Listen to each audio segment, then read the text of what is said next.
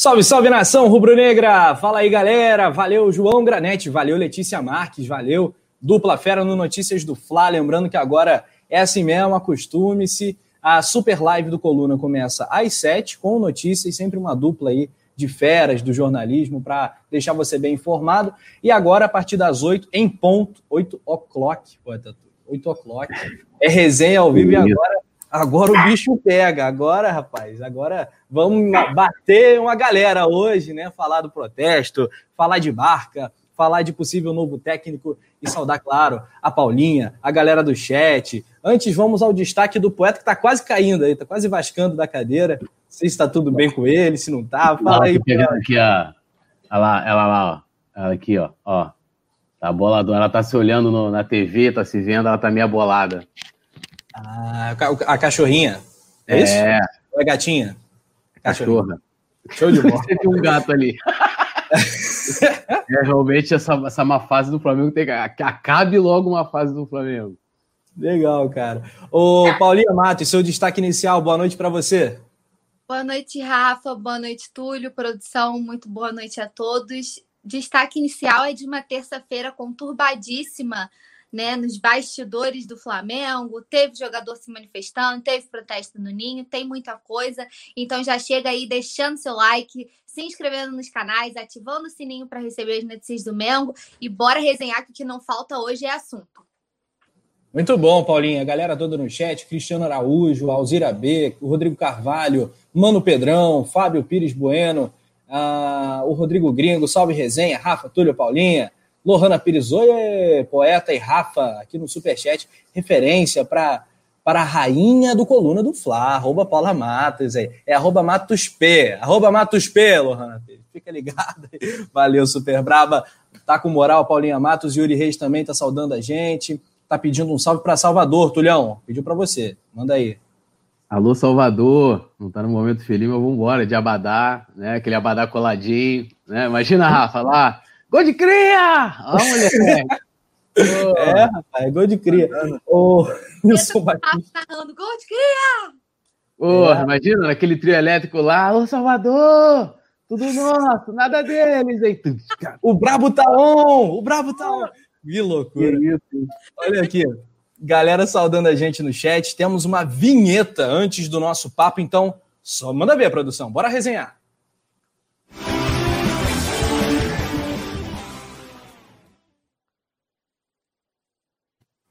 Sensacional, vinheta colocada pelo Aê Leandro, Aê Leandro. Valeu, Leandro Martins, aqui nas carrapetas no comando da nossa nave mãe, como diz Pedro Bial. Galera, vamos começar da nota emitida pelo Flamengo, nota oficial. Quando aparece ali no Twitch, no Instagram, nota oficial no site do clube, você vê que o negócio ficou, ficou sério, né? Ficou sério. É, antes a Lohana Pires está aqui consertando aí o, o, seu recado no superchat. Como é que é? É reverência para Paula Matos aí. Ela botou referência aí. Matos P. Agora sim. Valeu, valeu, Lohan. E tudo, Rafa. Rafa na L. Já lançou o Rafa na L para me zoar. Tem que ler o recado completo. É, tá aí. Valeu, Lohana Pires. Um ah, e, e, só, só para deixar um negócio, só para te contrair um pouco, é, é, eu tava vendo um negócio falando de Bruna Marquezine e Neymar e ressuscitaram o Brumar, né? Estão chipando o Brumar, parece que o Neymar é, tirou do, do, do, arquivo lá as fotos dele com a, então vamos aqui também, depois eu vi que teve uma briga aqui um dia, é, ressuscitar também o, o, casal Virrana, né? Vamos chipar esse casal aí, queremos de volta Virrana. Vamos aí esperar o Vicente Fly entrar para a gente oficializar isso aí. Galera se manifestando, nota 10 para Paulinha, diz o Eduardo Pessoa, nota 11, parceiro, é isso aí, Paulinha sabe tudo. Galera, tá... tem até pedido casamento. Criar usuário. Aí ele, saiu um clicando ali, né? É. No... Tô nervoso, tô nervoso. O cara bateu com a cabeça no teclado. Pá! Isso é o nome, nome dele, meu Deus. Pedindo em casamento, olha que loucura. Já é uma hora dessa, 8 e 5 da noite. Galera, vamos começar a falar da nota oficial, né? Que a gente prometeu. É, porque a verdade mesmo é que jornalisticamente houve uma enxurrada nessa segunda-feira que o Jornal Dia passou, o Vene Casagrande, com uma série de informações de bastidores, um negócio que a gente repercutiu ontem, é, casos e causos do Rogério Ceni, é, há uma certa preferência por alguns jogadores, ele só recebe alguns na sala dele, ele não teria gostado de um pedido do Arão para treinar faltas, a geração 8.5, etc. E aí os desdobramentos é, rolaram nessa terça-feira. A nota oficial veio com o seguinte recado, vou ler rapidamente para não cansar a galera. O Clube de Regatas do Flamengo esclarece que o conteúdo da matéria publicada ontem, no dia 11, é, no site do jornal O Dia, não condiz com a verdade. O texto sobre os bastidores da crise interna do Flamengo contém uma série de equívocos que serão esclarecidos abaixo. Aí o Flamengo vai ali é, contra-argumentando. É, e Túlio, esse contra-argumento do Flamengo, que está aí completo, tem no site do clube para quem quiser se ver na íntegra, né? O que, que você achou disso, essa resposta ao Vene Casagrande? Vou subscrever aqui o meu ídolo, referência Mauro César, patético, né? Pífio, porque é, com certeza isso foi um pedido dos jogadores, isso é nítido, tanto que tanto o Diego como o Felipe Luiz né, foram nas redes sociais responder e, e atacar os jornalistas, dizer que eles são mentirosos e tal. É, e aí, cara, assim, e, e, engraçado que já no início da nota eles admitem que tem uma crise, né? Ah, informações sobre a crise, ele, eles admitem que tem a crise, e tem algumas coisas, assim, né, é, que dá pra gente, é, vamos dizer assim, refletir em cima, né?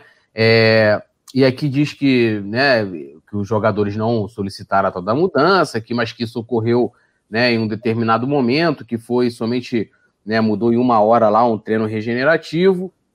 É, aí aqui ela vem, ó. A reportagem diz que os horários dos treinos não têm sido respeitados. A informação não procede, todos os atletas cumprem rigorosamente os horários de chegada, alimentação, vídeo, academia e campo. A, matéria não diz que os horários de treino não são cumpridos. Ela diz o seguinte: que na época do Jesus havia uma caixinha de multa, né? é, e que quando o jogador chegava com alguns minutinhos, vem tá ali, o cara demorou um pouquinho de tempo a mais ali, se arrumando, fazendo alguma coisa, papapá. Quando havia esse atraso de alguns minutos ali no campo, o atleta tinha uma multa que o atleta pagava. E a matéria diz, ela não fala que, olha, os atletas é, é, é, chegam atrasados. Não tem isso na matéria. Ela fala que tem essa questão dos atrasos ali de minutinho, coisa que não acontecia na época é, é, é, de Jesus. Né? Aí aqui ela vem seguinte: a matéria também afirma que alguns atletas indicaram profissionais para o setor de preparação física e de fisioterapia do clube. Sobre as contratações de novos profissionais, o Flamengo esclarece que o processo é realizado de forma rígida, através de uma seleção feita pelo setor de recursos humanos e aprovação final do gerente da área, Márcio Tanuri. A partir daí, a avaliação dos resultados é acompanhada de forma minuciosa no dia a dia. Aí o engraçado é que, assim, há, há um mês, há dois meses atrás, que a gente discutiu a contratação daquele Rafael Vinick aqui, e agora que eles vêm desmentir, depois de ter saído de novo, porque eles só pegaram aquela, aquele fato lá e colocaram, né? E todo mundo sabe que teve essa, essa indicação, não só dele, teve indicações também do Marcos Braz para, para o setor, isso é fato. É, é uma das grandes balelas, os recursos humanos, um grande. Eu, eu sou a pessoa que eu posso falar com grande é, é, transparência, com grande certeza de que não tem né, esse a, é, a avaliação rígida dos recursos humanos. Né? O Flamengo, o que acontece? Antigamente, é, ainda na gestão do Bandeira, é como acontecia antes. Tipo assim, ah, ó, eu tô aqui no clube, eu, eu sou vice-presidente, ah, vou botar Paula Matos para trabalhar na comunicação. Então chegava lá, Paula Matos já era indicada e, e ia trabalhar. O que, que, passou a ser feito na época da gestão do Bandeira? Eu indiquei a Paula Matos, né? Mesmo a Paula Matos sendo uma indicação minha, ela é obrigada a passar por todo o processo de, né, de seleção. Vai lá, vai ter, vai ter entrevista com, com a profissional do RH, vai ter entrevista com, com, lá com o executivo do setor e tal e tal. É um praxe do Flamengo. Mas a partir do momento que é uma indicação, acabou, já sabe, já está carimbado que vai contratar. Tanto que hoje o clube, não só no departamento de futebol, mas lá na Gávea também, é um cabide de emprego. Você tem setores lá que tinham duas, três pessoas que davam conta do trabalho é, e agora tem seis, sete lá batendo cabeça. Mas, mas beleza, eles, eles desmentirem isso aqui do, do um mês, dois meses depois. É, e aqui fala da questão né, do diálogo, né, defende o diálogo do, do Ceni com os demais atletas, não sei o quê. Mas, a, mas é engraçado que a gente vê a maior insatisfação, pelo menos aparentemente, é, dos atletas que não estão fazendo tal parte dessa panela, que eu também não faria parte, até porque eu não sou religioso, né? Estaria longe dessa panela se tivesse uma panela batendo um tambor, talvez estaria nessa panela aí. Aí diz aqui do Bruno Spindel, né? Que Bruno Spindel vem perdendo força nos bastidores. O clube esclarece que Spindel e Baixo são responsáveis pelo comando do futebol rubro-negro e mantém diálogo com todos os atletas, comissão e funcionários do departamento de futebol. Gente, olha só, vamos, vamos diferenciar. o cara que deveria, vamos dizer assim, comandar o departamento de futebol seria o Marcos Braz. Eu já adiantei aqui para vocês, depois a gente vai falar até mais para frente, posso abordar o assunto com mais profundidade. O Marcos Braz hoje não apita mais nada, a grande influência dele é junto aos atletas. Ponto. E alguns funcionários que ele colocou lá. Você vê alguma possibilidade do Marcos Braz se desligar do cargo do clube? Lembrando que agora cada vez mais ele vai ficar cada vez mais atarefado e como ontem você colocou, né? É um lobo solitário, né? E como você está falando agora, você é. vê essa chance dele sair? Vou falar disso. Só concluindo, Bruno Spindo é funcionário, meu amigo. Bruno Spindo é funcionário. Se chegar a mandar ele falar, ó, tem que falar, ele vai falar. Se não mandar, entendeu? É isso. Ele é funcionário. Ponto. Sobre o Marcos Braz, o que, que acontece? É, há um desgaste que as duas partes não querem. O Landim não quer o desgaste de ter que exonerar o Marcos Braz e o Marcos Braz não quer ter o desgaste de pedir a exoneração do cargo para não falar ah, lá o fujão, agora que tá ruim. E acontece isso. Então, assim, enquanto, como eu falei ontem, que o, o assim, há uma pressão para tirarem o Braz também, é, internamente, né? De, que, que, o tempo dele já passou, não tem mais o que fazer e tal, sendo que ele não quer pedir é, é, demissão, entre aspas, né, que é um cargo nomeado, e a mesma coisa do outro lado. É tudo para poder evitar o desgaste, entendeu? Se ele sai, vai ser colocado como covarde, assim como já aconteceu outras vezes. O Valim teve essa experiência de sair do futebol e depois isso, isso ser usado contra ele. E o Landim também não quer o desgaste. É, então, assim, é isso. Ele não sai por causa disso. E aí que continua, né? É, o, o, o, clube de regatas afirma que todos os processos são analisados diariamente e colocados em prática. Babá. Cadê? Tem outra parte que. Ah, é, ah, vem aqui, ó. O clube reforça a confiança em seus profissionais e tem a convicção em suas escolhas. Qualquer fato que ocorre no bastidor do de treinamento é comunicado claramente para, não, para que não aconteça aconteçam interpretações equivocadas. Isso aqui é uma grande mentira. Tanto que ele não tem, eles não têm é, total confiança nos profissionais, que o Landim ficou lá dois dias, pernoitou dois dias no ninho e identificou né, é, muitos profissionais né, para pouco trabalho, entre aspas, dizer assim, ou seja, há uma demasia, aí tanto que a gente chegou, a gente debateu isso aqui, pegaram é, alguns profissionais, mandaram para a base, lembram disso? Então, assim, eles não têm essa confiança, é mentira. A gente pode afirmar que é mentira. Se fosse verdade, se tivesse essa plena confiança nos profissionais, o Landim não ia Desculpa, o Landim não sairia da casa dele para pernoitar duas noites no Ninho do Urubu e ainda identificar que há profissionais demais lá e alguns foram realocados é, é, no departamento de futebol de base. E aí, só voltando ao Marcos Braz, para poder encerrar até para complementar sua pergunta, saiu uma, uma coluna lá do, do PVC em que ele colocou uma aspas do Marcos Braz, em que o Marcos Braz diz o seguinte: se é, o Cadê aqui? Ó, deixa eu pegar aqui. Se o. Se o, o Sene pular de paraquedas, ele, ele pula também aqui. Ó, vou ler aqui na íntegra. Marcos Braz garante: Estou com o Rogério até o fim. Ele pode saltar do avião sem paraquedas, que salto atrás e ofereça proteção. O dirigente faz o discurso certo, aí já é o PVC falando, mas insiste em avaliar um trabalho é, por 12 jogos. Que, segundo o PVC, o, o, ele defende a permanência do, do CN, né? É, e aí tá aqui, como eu falei ontem, quem segura hoje tanto o Marcos Braz como o Rogério Senna no Flamengo é Rodolfo Landim, e aqui tá a prova, então assim, é um recado também, tipo, se tirar o cara, eu também tô saindo junto, não sei se isso de fato vai acontecer, porque ele já deixou claro isso nos bastidores que não vai entregar o cargo, é, e depois a gente fala aí mais especificamente nosso treinador, mas resumindo, uma nota patética e pífia, como diria minha referência no jornalismo, Mauro César Pereira. Paulinha, sua avaliação para essa nota. Antes, só aqui alguns comentários, porque a galera está participando. O William já teve a mensagem colocada na tela. Vicente Flá, a gente estava falando de você, Vicente Flá, antes de você chegar, tá? Só para tu saber, né? Teu chip, teu crush aí, né? É, enfim, já, já a gente volta a falar disso. Antes, a Paulinha Matos. O que, que você achou dessa nota do Flamengo? Pifa e patética, tá? De acordo com o poeta? Rafa, não tinha como esperar nada diferente. Eu acho que qualquer pessoa que esperou uma que esperava uma manifestação do Flamengo que admitisse uma crise é, ou qualquer coisa do tipo se ilude quando pensa que vai ser algo diferente disso. Eu discordo de alguns pontos do, do Túlio, assim, porque quando ele falou que a matéria não, não dizia do atraso, o vídeo do, o vídeo do Vene dizia que tinham atrasos recorrentes. Ah, mas aí, mas aí eles não estão respondendo o vídeo, estão respondendo a matéria. Eu também aí, não assisti o vídeo. Com todas essas informações que estavam na matéria escrita. Então, assim, ele realmente fala que tem atrasos recorrentes, que tem atleta que chega atrasado quase todos os dias, enfim. E que não se manifestou sobre. Não que eu seja a favor, tá? Eu só estou registrando, fazendo apanhado, que quando o clube se manif... É, que não se manifestou sobre a contratação de gente que foi indicada ou qualquer coisa, teve a coletiva do Tanuri, né?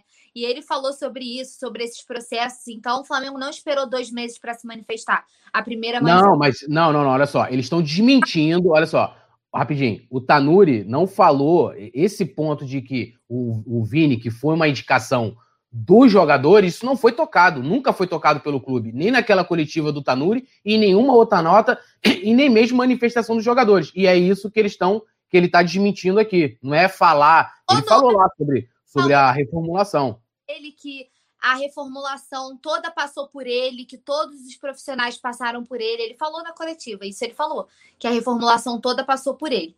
Então, assim, eu não esperava muita coisa. O Túlio pode falar mais de bastidores do que qualquer um de nós aqui. Eu nem vou ser leviana de levantar um assunto que eu não tô por dentro, Rafa, porque eu acho que o Túlio é a pessoa mais indicada para fazer isso, até pelo acesso que ele tem. É, e em relação a essa nota, como ele adiantou e a gente leu alguns trechos, eu queria falar ler aqui para o pessoal, para o pessoal entender direitinho, os posicionamentos do Diego e do Felipe Luiz, que foram citados né, especificamente.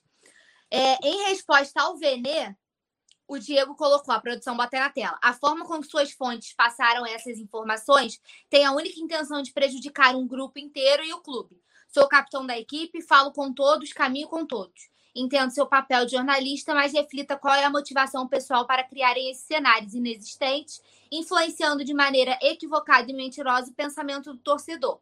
E depois ele respondeu também ao Diogo Dantas, que fez uma matéria também sobre isso, sobre essa história de panela, que o jogador tomou conta, fez isso, fez aquilo. E aí Diego botou assim: como capitão, meu único objetivo é servir a equipe com lealdade para que alcancemos os nossos objetivos. O seu, como jornalista, deveria ser informar com a verdade e não tumultuar com a mentira. Inventar informações como está tentando fazer e, mais uma vez, não vai conseguir. Aqui predomina o respeito entre todos e seguiremos assim. Quando o Diego colocou isso, o Rodrigo Caio foi e botou que a verdade sempre prevalecerá. E eles estão sendo muito cobrados também pela torcida, que pede então que eles respondam dentro de campo. Muitos comentários são assim: se isso tudo é mentira, se tudo isso que foi veiculado é mentira, como eles afirmam, então respondam dentro de campo. Se a produção descer aí, vocês vão poder acompanhar. Todos os comentários passam sobre isso. Falem menos e joguem mais. Respondam dentro de campo. Ó, o que tem que prevalecer são as vitórias e tudo mais. E aí o Felipe Luiz, no comecinho dessa noite, postou é, compartilhou o link da nota, né, completíssima do Flamengo, colocou: querido torcedor, nunca duvide de quem derrama sangue, suor e lágrimas pelo nosso escudo. Existem pessoas que só querem o mal do Flamengo. Confie em quem quer o bem, em quem dá a vida pelo clube do, no... pelo clube do nosso coração. Muito é... bem. Fala aí. Só para concluir meu raciocínio, eu fiz até um vídeo hoje para o coluna do Fla Play, é, que foi sobre essa, sobre tudo que eu penso sobre essa história de panela, e aí é sempre que, obviamente, considerando caso isso seja verdade, né? Caso realmente isso tudo esteja acontecendo. É, sendo assim, resumindo o meu posicionamento, convido o pessoal a conferir. Ao final do resenha, não saiam daqui. Eu vou pedir para a produção deixar o link depois no chat para vocês, para vocês irem direto. É o meu posicionamento completo, mas assim, se realmente acontece isso, que a gente tem que trabalhar com si, né? A gente não tem garantia de nada. Então, se realmente acontece isso, se jogador indica funcionário, se jogador acha que manda no clube, é porque falta pulso, falta pulso da comissão técnica, falta pulso da diretoria. jogador é contratado, é funcionário e deve respeito à instituição e deve respeito ao manto sagrado que eles carregam, ao manto que eles defendem.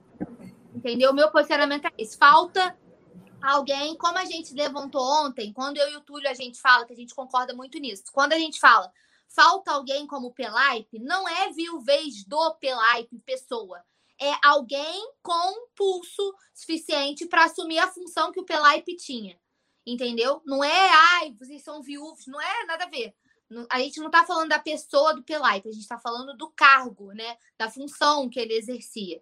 Então, falta um pulso, eu acho a diretoria do Flamengo muito omissa. Eu estou esperando o posicionamento do presidente Rodolfo Landim, porque só dá as caras quando é para levantar a taça. Eu estou esperando o posicionamento do, presidente, do vice-presidente de futebol Marcos Braz, porque na hora de ficar interagindo com. To... Nada contra ele interagir com o torcedor, tá?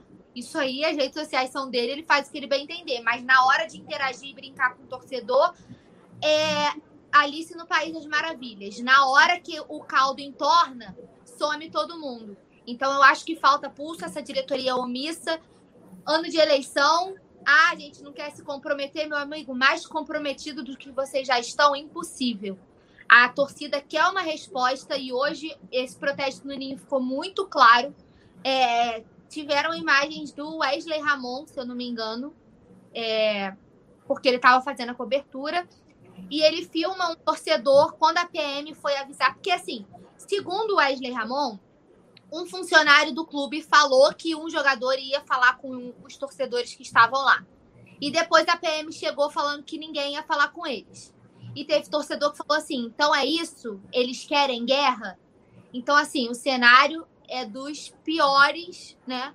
É, então, não tem como ser honesto é, e achar que ah, a gente não quer se comprometer porque é ano de eleição, porque já está mais comprometido do que qualquer outra coisa. É, eu posso responder um idiota aqui? Um, um perfil fake aqui, falando se Túlio é bananista, acabou de assumir que fez indicação de cargo na Era Bandeira, eu vou desenhar para esse besta. Em um momento falei que eu fiz indicação, falei que durante a gestão do Bandeira de Melo se mudou um procedimento dentro do clube, coisa que eu conheço muito bem é, e sei. E se você não tiver convencido, vá no Google, joga Túlio Rodrigues, Eduardo Bandeira de Melo e você encontra. Ou então você pode ir lá no meu blog, serflamengo.com.br, volta lá desde 2013 né, desde 2013, e você vai ver, ou quiser também meu Twitter, porque eu não apago meu Twitter, não me escondo em fake, tá lá. Então, assim, só para responder esse. esse, esse mas isso é uma, é uma injustiça realmente que, que é uma mas, desconhecimento. Eu, eu, eu super acostumado, sabe por quê? Na época é, do Bandeira, então, assim, na primeira gestão, tinha, é, tinha uma grande falácia assim. Ah, está com saudade da Patrícia Mourinho, então, como se todos os erros na, na, na primeira gestão fossem justificados com os erros da, da Patrícia Murim. E não, ele, ele, ele entrou prometendo é, fazer o contrário. Quando teve a briga, que teve a cisão, e aí já em 2000, 2015, é, quando eu, eu criticava um lado, eu estava beneficiando o outro. E assim vice-versa, né? E por e mais você foi quem contestou também a questão política do Bandeira, né? Você contou ontem pra gente, isso é um Sim, argumento. não só questões políticas, mas várias decisões, departamento de futebol. É, cara, tem uma série de coisas, sempre, sempre fui crítico. É, e, e, então, assim, eu tô acostumado. Isso é para justamente tentar deslegitimar é, o jornalista ou o comentarista, né? Tirar a credibilidade para dizer que tem um lado. Eu, eu passei também por uma dessa é, vou dar um exemplo contrário aqui, tá? Rapidinho, Rafa, só para a galera saber como é, que, como é que é o modus operandi. Em 2015, o que acontece? Lá no Flamengo, quando você forma uma chapa, você lá tem o, o corpo transitório, e, é, tanto do Conselho Deliberativo como do Conselho de Administração. O que, que é o corpo transitório? São membros né, da, da, da, que vão fazer parte da chapa, que são eleitos junto com a chapa. Então, seja, no Conselho Deliberativo e no de Administração, você tem os membros natos, né? Ou seja, que eles, eles são natos, é, como se fosse, entre aspas, vitalício, você sempre tem que estar renovando, como é o meu caso, eu sou conselheiro nato do Flamengo. E você tem os eleitos que têm o mesmo tempo de mandato, né, dali da chapa vencedora e, e segunda colocada. E aí eles sempre ligavam, né, para ligam para os sócios, ó, oh, posso botar teu nome aqui na chapa e tal. Eu recebi uma ligação da, recebi de todas, mas vou destacar essa. Recebi uma ligação da chapa verde na época e aí, ah, vou botar seu nome, sei o quê. Eu falei, ó, primeiro eu tô me tornando, né? É, eu sou sócio proprietário nato, não tem como fazer parte da lista e tal, papá, aquela coisa toda. E eu, pô, cubro a eleição, né, de maneira é, isenta, equilibrada e tal, não, não vou fazer parte de chapa nenhuma, como nunca fiz. E aí, cara, pegaram e colocaram o meu nome sem me falar. Uma pessoa da própria chapa azul, tá? É, é, chegou para mim assim no bastidor, falou: Túlio, você autorizou a colocar seu nome no corpo transitório da chapa verde? Eu falei: não. Ele, então, seu nome tá lá. falei, tá lá. Ele falou, cara, como é que eu faço? Aí ele, ah, manda um e-mail pra Chiquinha. Chiquinha é lá que comanda a Secretaria dos Conselhos, terminando já. Aí eu fui, mandei e-mail, Chiquinha, Chiquinha falou, tu não tem como mais tirar por causa do prazo, sei que. Eu falei, Chiquinha, mas eu vou ser, eu sou nato e tal, não sei o que. Ah, então manda um e-mail pro presidente do Conselho de Administração. Fiz. Tudo isso sem falar nada. Fiz, tiraram o meu nome, tá tudo certo, papapá. Quando eu fui, eu promovi um debate é, em que o Bandeira não aceitou participar, e eu divulguei isso, isso gerou uma enorme polêmica, o que, que eles fizeram? Usaram justamente isso como se eu tivesse é, é, autorizado a colocar o meu nome na chapa verde, ou seja, eles queriam dizer que eu estava beneficiando a chapa verde, que hoje a chapa verde é a chapa atual, a chapa roxa, o grupo do Landim e tal. Então, assim, é um ataque que a gente está acostumado, mas de vez em quando é bom a gente pegar e colocar esses idiotas no lugar, entendeu? Muito bem, aqui a galera do chat comenta, lembrando, galera, likezinho ajuda demais Coluna do Fla também. O Daniel Copperschmidt comentou é, ainda sobre o caso do, do jornalista, né, do Venê, ele falou: temos que ter cuidado ao criticar um lado apenas. Sabemos que alguns jornalistas querem ver a Gávea pegando fogo, por melhor que seja a fonte. É, tem muita gente que, que é, a maneira que a informação for repassada pode não ser a melhor a opinião aqui do Daniel. O Rodrigo Gringo também ah, comenta. E vale comentar aí, Rafa, porque justamente eu não quis nem entrar nessa seara, porque é a palavra de um contra o outro. Você tem a... É claro. E claro que a palavra do clube, poxa, é, é até covardia. Diego, Rodrigo Caio, Flamengo, todo mundo contra o Vene, coitado. E, e, então, assim, é, é a palavra de um contra o outro. Eu, eu não vou dizer que é verdade, porque eu não tenho, de fato, esse tipo de informação para poder passar. O Vene tem. Então, assim, a palavra de um contra o outro, num contexto é, e vida que segue, né? É isso. E é, jamais vamos querer cercear o jornalismo, hein, galera? Pelo amor de Deus.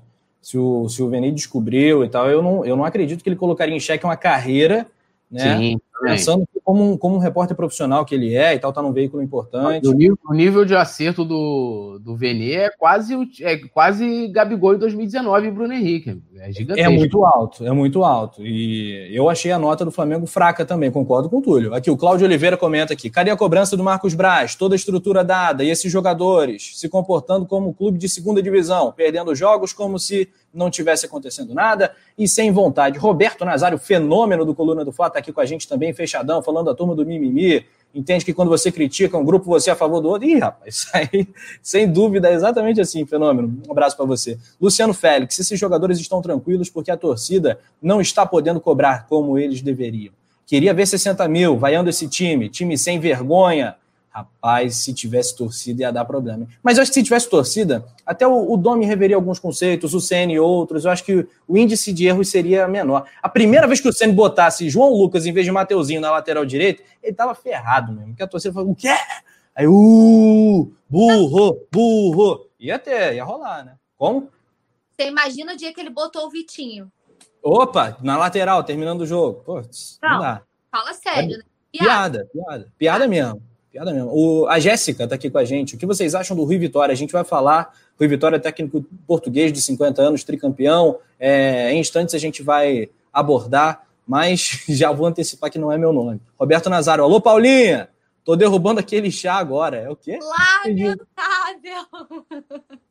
O chá? Não entendi essa não. É porque você não tava, você não tava no dia que o Nazar tava tomando cerveja aqui? Ah, tava. Porra. Então, ah, Calor do cacete no Rio, o rapaz tava aqui tomando seu, seu chopp gelado. Cara dura nem ofereceu, Túlio, nem para perguntar se a gente queria um golinho para dar uma refrescada. Aí agora vem meter essa terça-feira, oito e meia da noite, faz um não, e, e, não só isso, né? O time nessa situação e tá aí o nosso amigo Nazário tomando chá. O time nessa situação, o comentarista vai toma, toma cerveja. Aí que absurdo, Pô. que absurdo. É, isso não dá. Quero mandar um abraço para o Gabriel Afonso, para a Bia também, que estão aqui na audiência do Coluna do Fla. Beatriz Lima, vai ter Porto e Benfica no fim de semana. O Porto vai ganhar. É, lá no meu Twitter tem uma foto com a faixa do Porto, aqui de vez em quando eu trago para o nosso resenha também. É, tomara que ganhe mesmo. O Rodrigo Rodrigues está aqui. Depois que o Flamengo ganhou tudo, os jogadores acham que já fizeram seu dever, recebem, recebem todo mês milhões, era para ser campeão todo ano pelo salário que ganham. Concordo com você, Rodrigo realmente. É, e não à toa, não à toa, a coisa estourou nessa terça-feira. Né? Foi uma galera, em tempos de pandemia, 100 pessoas reunidos, reunidas na entrada do, do clube, é um número muito importante. É um protesto relativamente grande lá na, na sede do Flamengo, no Ninho do Urubu, que para a galera que não é do Rio de Janeiro, é, é, não é uma parte central da cidade. É claro que existem lá os moradores da Vargem Grande. O JP mora por lá, né? O nosso João Granete é ali vizinho do Ninho do Urubu. É, mas assim, para reunir essa galera toda, as organizadas se mobilizaram de fato e teve cobrança. Quando passou o carro do Braz, o carro da galera lá, aquela cobrança. Paulinha, bicho tá pegando no Mengão. Bicho tá pegando, dia de muitos protestos. É, como o Thaleson tá falando aí, ó, que fizeram pro Flamengo em um ano, do céu ao inferno. E um dos gritos, né, que foi um dos cantos que foram entoados, exatamente esses, acabou o amor, isso aqui vai virar o inferno, que é uma musiquinha conhecida da torcida. Rafa, eu vou te falar a real, eu sou favorável a, a protesto, tá? Eu acho que é válido, desde que sem vandalismo, sem violência, sem esse tipo de coisa, eu acho que o protesto é válido. É, mas o que é muito criticado por parte da torcida, e aí a gente tem que. Eu tenho que até dar razão em alguns casos, é tipo assim: ah, nas redes sociais são todos leões. Na hora de botar a cara para falar com a torcida, não vai ninguém. Né? E aí a gente volta a falar sobre os capitães do elenco, né? Mais uma vez, cadê o Diego Alves, que foi citado, inclusive, como nome, né? Como o nome dele foi citado como da panela de 85, que também não se manifestou até o momento. Everton Ribeiro, pelo amor de Deus, tudo bem que o nome dele não foi citado, mas como capitão, acho que deveria ter o um mínimo de pelo menos se manifestar de alguma forma, né? Então, assim, que capitão é esse? Aí... Acho que se um de nós estivesse lá, a gente não foi no protesto, né? Se um de nós estivesse lá, a gente falaria, puxaria o nome do Everton Ribeiro, né? Porque ele tem tomado porrada aqui, com justiça. Né? O tal do capitão, capitão, capitão omisso, né? Omisso. Então, que independente, aí eu não estou falando do, da pessoa Diego Ribas, é, nada disso. E nem de, tipo assim, é, ele tá certo, se ele tá errado, se eu tô tomando partido, não é nenhuma dessas coisas. Mas, assim, em meio ao caos instalado, eu acho justíssimo ele ter pelo menos dado a cara para bater e se manifestado mais uma vez, né? Como sempre, é o Diego que na hora que o calo aperta, na hora que o caldo entorna, é ele que está lá para dar as caras. É, eu acho os protestos válidos, como você, mas como você falou muito bem, a gente não pode esquecer o momento de pandemia, estava todo mundo sem máscara, é um pouco preocupante também. A gente não sabe como que as coisas vão suceder, mas eu acho que alguém deveria ter ido falar com a torcida, tá? E assim, é... antes que alguém fale que eu tô falando que ele é ídolo, pelo amor de Deus, eu já vou adiantar. Não é isso que eu tô querendo dizer, mas vocês lembram uma época que invadiram, que o Fábio Luciano foi lá conversar com os torcedores? Pô, tem três capitães no elenco, velho. Por que, que não teve um que foi lá conversar com os caras? Vocês lembram quando Jesus chegou que Jesus não conhecia a torcida, Jesus não sabia onde estava se metendo, que ele desceu do ônibus e peitou os, os torcedores e escutou o que tinham para falar? Porque com Jesus, eh, Jesus também passou por isso logo assim que ele chegou, né? Ele teve um momento de cobrança e ele peitou, desceu do ônibus e ouviu os torcedores. Então, acho que faltou alguém ir lá conversar com, com os manifestantes que estavam lá. Eu acho que Nessa falta. do do Fábio Luciano, acho que o Ronaldo Angelim também foi um dos pouquíssimos jogadores que desceram lá para dialogar com a torcida, né? O Angelim é um exemplo de humildade, assim, raríssimo no é, futebol. outro patamar, né? É um cara... É. Eu, Eu não vejo nenhum, nenhum craque do time atual descendo do seu, do seu carrão e tal. É, hoje em dia tem esse álibi que é justíssimo, né, que é o caso da pandemia. Mas é, eu também não vejo esse, esse, essa cena com o elenco atual, Túlio. Você enxergaria alguma liderança, talvez o Diego Ribas, para conversar com a, quase centena de torcedores rubro-negros hoje? É, eu sou contra isso. Acho que não, acho que não é, acho que não é. A gente está voltando ao passado, né? De coisas que nunca deram certo. Vai conversar o quê? O cara vai falar clichê, gente. Desculpa. Vai falar que o time corre, que o time dá. Vai, vai, vai, vai, vai botar aquele tweet do Felipe Luiz. A gente dá o coração, a gente sua, a gente não sei o que e tal. Isso não resolve nada. Né? É, é, acho que eu concordo com a Paula nesse sentido de que a torcida tem todo o direito de se manifestar. Eu acho que, ainda mais agora, sem, sem, né, sem ter a oportunidade de fazer isso no estádio, que é o local é, do torcedor, né, ali da arquibancada. Mas, assim, é, a gente está no meio de pandemia, né, como a Paula também colocou, todo mundo sem máscara ali. Tem hora que tá ali, os caras conversando com os policiais, assim, os policiais sem máscara, os caras sem máscara. Nenhum. É, tipo assim, uma bizarrice danada nesse sentido.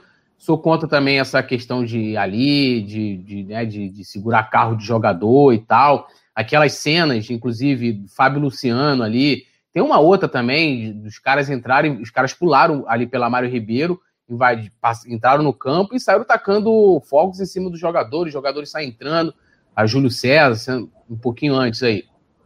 São coisas que a gente não queria mais que acontecesse no Flamengo. Então, assim, é, já não teve a, reunião lá do Brás com as organizadas?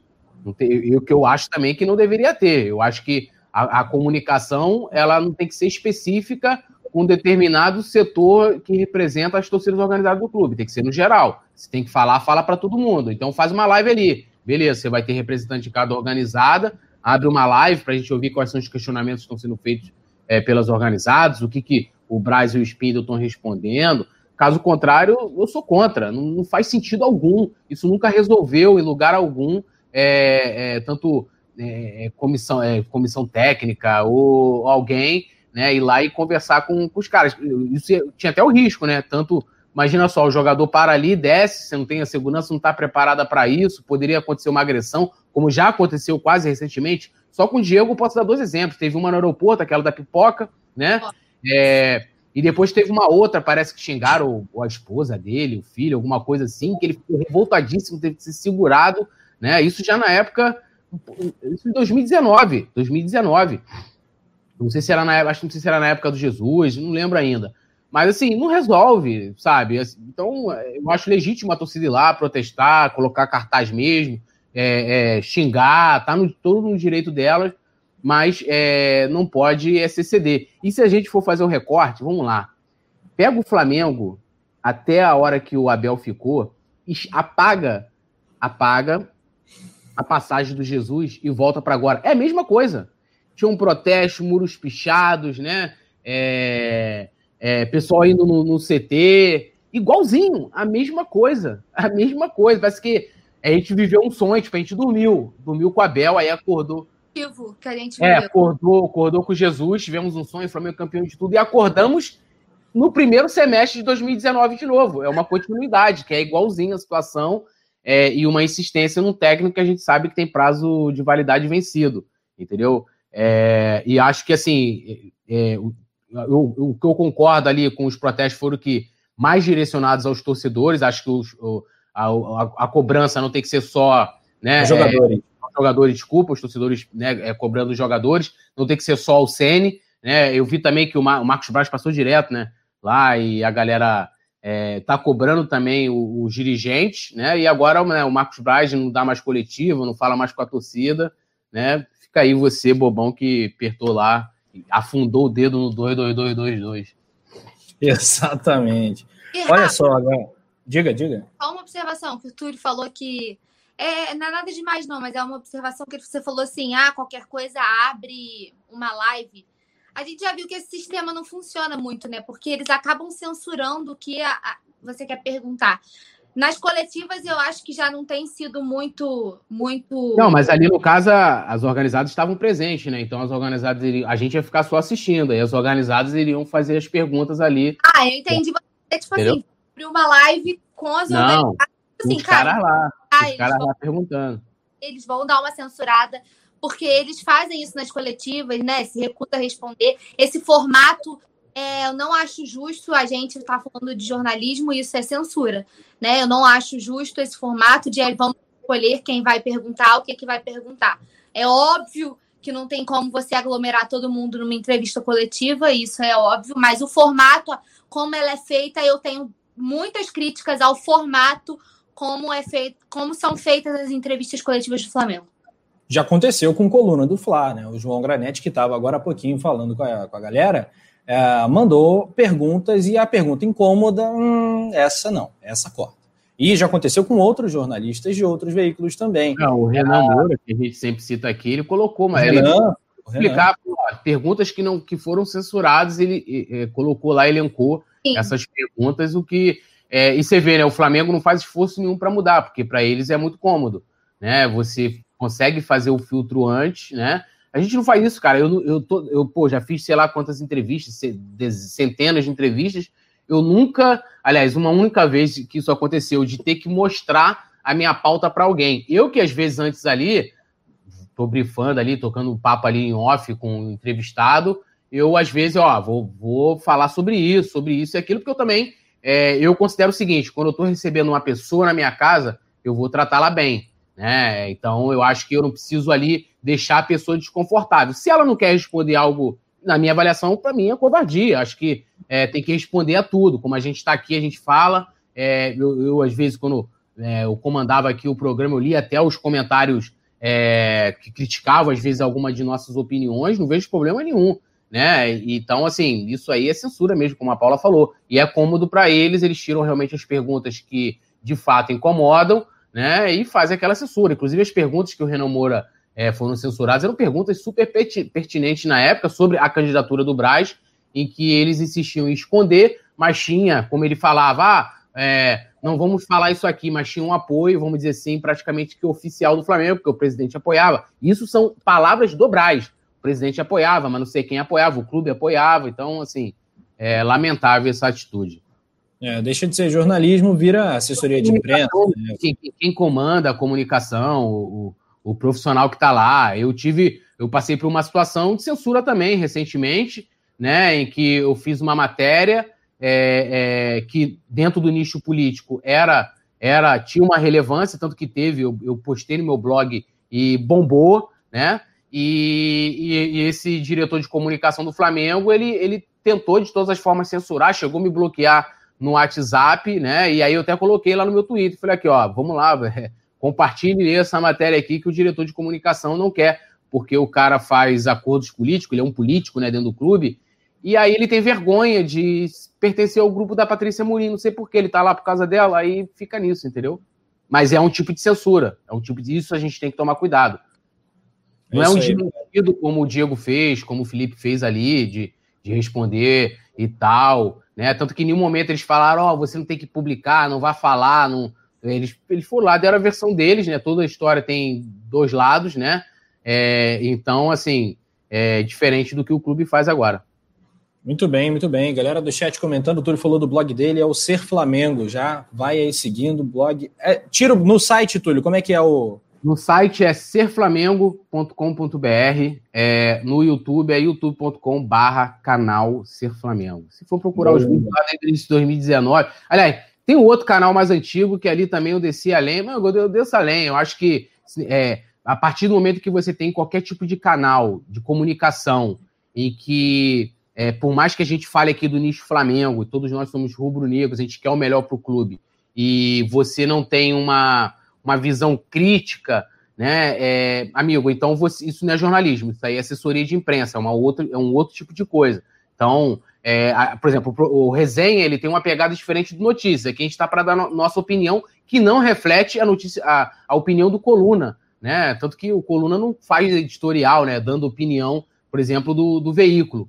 Então, assim, eu acho que a partir do momento que a gente está aqui para ficar defendendo né, é, cegamente todas as ações da diretoria, isso não é jornalismo. E eu, eu estendo isso a qualquer é, esfera. Né? A gente vê hoje no nosso país, que, e tinha antes também, né, de blogs, de sites que são a favor. Isso não é jornalismo, aí é assessoria política é, e fica até mais fácil. Eu prefiro quem chega e fale: olha, eu né, faço assim, é, defendo fulano, ciclano e vou fazer. É, é, a honestidade é tudo, cara, até nisso. Entendeu? Eu não sou assim. Eu vou estar sempre na visão crítica, vou elogiar é, quando eu acho que tem coisas para elogiar. Tanto que se for pegar lá no, no, no site, no serflamengo.com.br, tem lá elencado todos os títulos que o Flamengo conquistou em 2019 com o Landim. Foram mais de 100 títulos em todas as categorias, todas as modalidades do Flamengo, entendeu? Tem elogios a, a questões, ao andamento do trabalho que foi feito para regularização do Ninho, tem lá matérias do vice-presidente, tem matérias lá do, do diretor,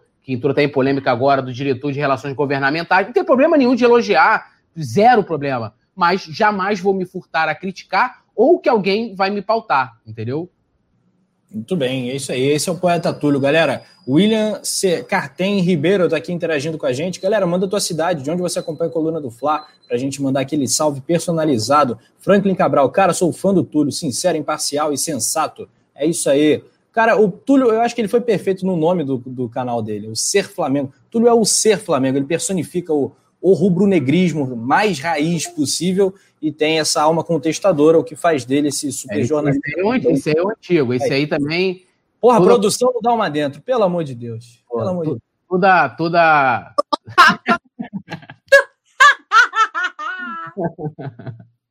Aí, ó, só para esse, esse canal é o, é o antigo, mas se a galera quiser depois dar uma olhada lá no conteúdo, porque aí tem muita coisa da gestão passada, mas tem toda a cobertura da eleição de 2012, de 2015, de 2018, diversas entrevistas é, com ex-presidentes, com várias é, figuras políticas do clube, é, artistas, é, cara, assim, tem uma série de, de conteúdo que, né, é, o novo, vou mandar aqui para você, é Canal Ser Flamengo.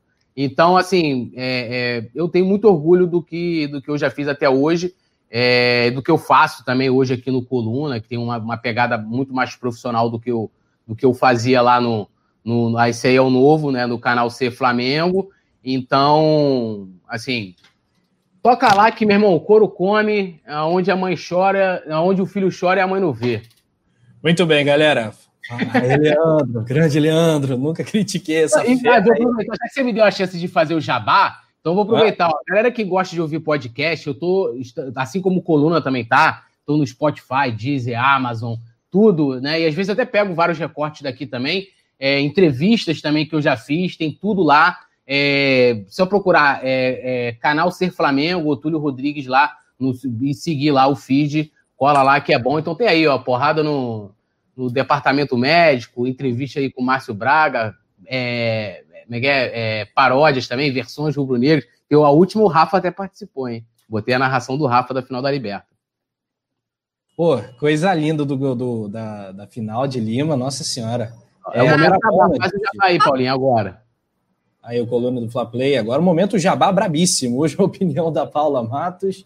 Tá aí, falta botar ordem na casa. Vai lá, confira. E, as, e aí, se inscreva, claro, no coluna do Fla Play. Dando sequência aos acontecimentos de hoje, eu sei que a galera quer voltar a falar das questões esportivas também. E hoje o campeonato está mais embolado do que nunca, seis times, dá para dizer assim, brigando aí pela taça de campeão brasileiro. Mas vamos falar, porque hoje o dia foi muito turbulento ali na, no Ninho do Urubu, no centro de treinamento do Fla. Após esse protesto que reuniu mais de 70 rubro-negros, é, com pressão aos dirigentes, jogadores, etc., houve aquela reunião entre o elenco do Flamengo e Marcos Braz, além do presidente Rodolfo Landim, que também está passando um tempinho para acompanhar mais de perto ali no centro de treinamento do clube. Paulinha Matos, como você imagina que foi o teor dessa reunião aí, acalorada, cobrança, presidente falando grosso? O que, que você acha que rolou? não consigo imaginar esse tipo de cena, me desculpa, mas não consigo imaginar. É, eu acredito que tenha, obviamente, sido debatido o futuro do Flamengo.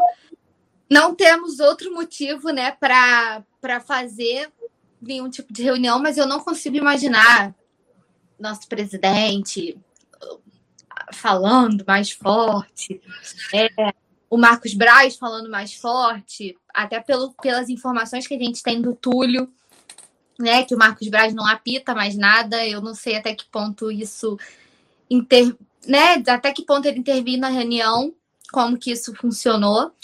Mas conforme foi divulgado pelo Diogo Dantas, tem pouquinho tempo, a gente já estava aqui no resenha. Na reunião ficou decidido que uh, a diretoria deu respaldo ao Rogério Senna e que a reunião não durou. Ó, a conversa durou cerca de 30 minutos, não contou com todo o tempo de participação do técnico, que comandou o treinamento logo depois e se reuniu com os atletas para uma conversa particular. Isso não quer dizer que o técnico não teve respaldo da diretoria, pelo contrário, o recado foi de dirigentes, é, mantém a respaldo ao treinador e que ele estaria firme, conforme informado pelo Diogo Dantas do Globo. Então, né? Eu não sei, sinceramente, o que dizer.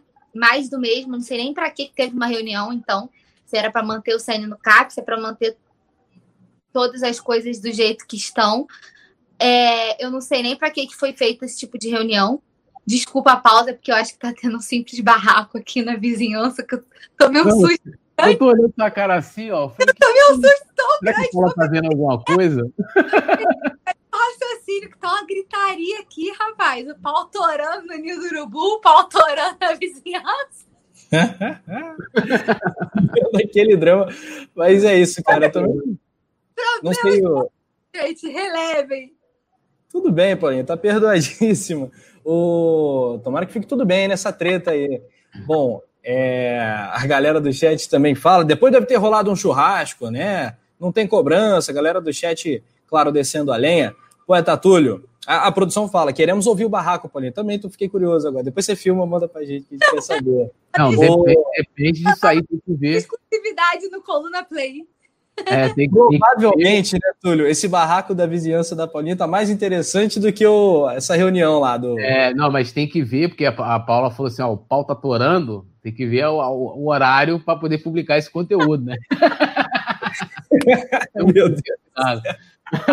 É, não, eu, cara, assim, é, não sei se é, quando o Flamengo perdeu de 5 a 0 pro, pro Del Valle, eu lembro que no pós-jogo, até você falou: ah, você faria o que agora? Que eu, eu defendi a não demissão do, do Domi naquele momento.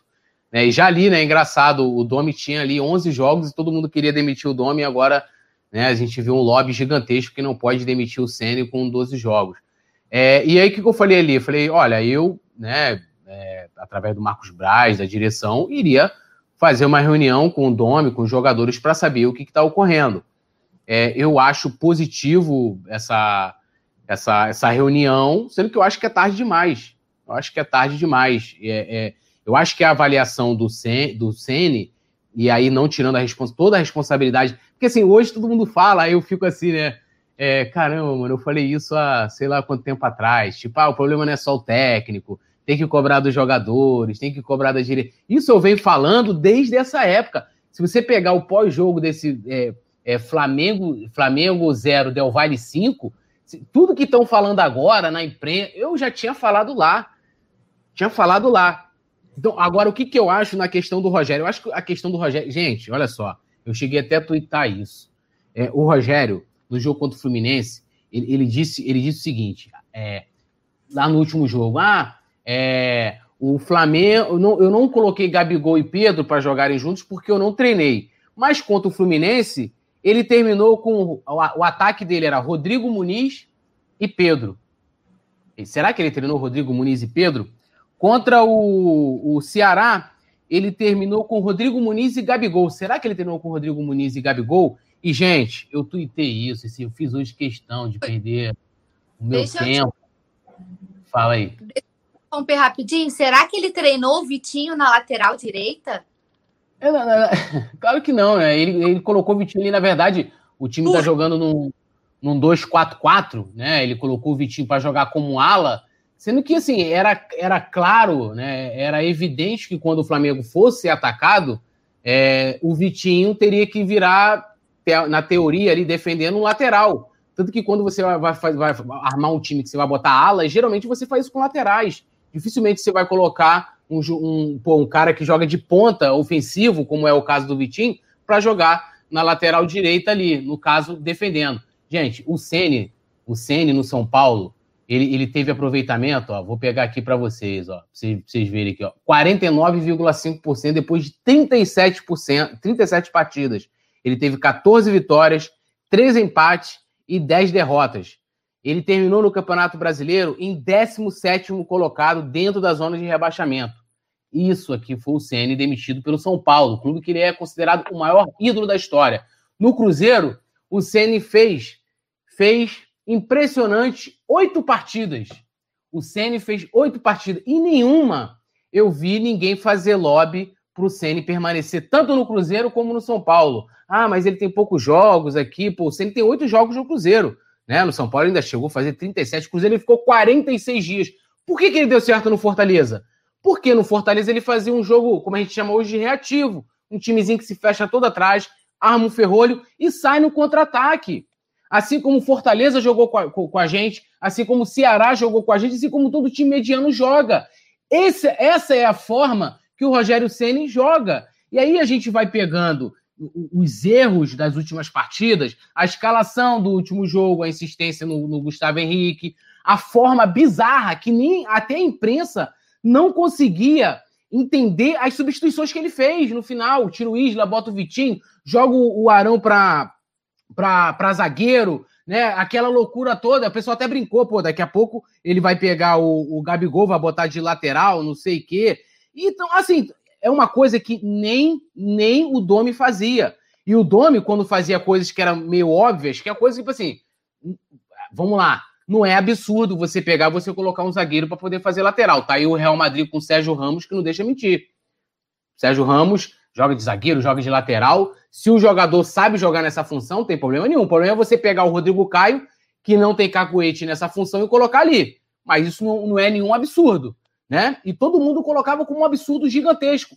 Hoje, todo mundo acha normal, toda hora, pegar e, e, porra, e o cara fazer as maiores bizarrices do mundo e achar que isso é normal. Gente, Pô, mas quem acha normal, Túlio? Ah, Vamos lá, tem gente, Cara, a coluna do PVC em que eu trouxe essa aspas aqui do Brasil, o PVC, que é um jornalista que eu, cara, eu admiro demais a inteligência dele, a escrita, as análises dele. O cara tá ali defendendo, assim, o, o Rogério é, vai à beira do absurdo. A gente não tá falando assim, tipo com o Domi. Como é que era com o Domi? Ah, o Domi tinha que o time levava muitos gols, certo? Mas conseguia vencer algumas partidas, não sei o quê, conseguiu o Domi evoluída.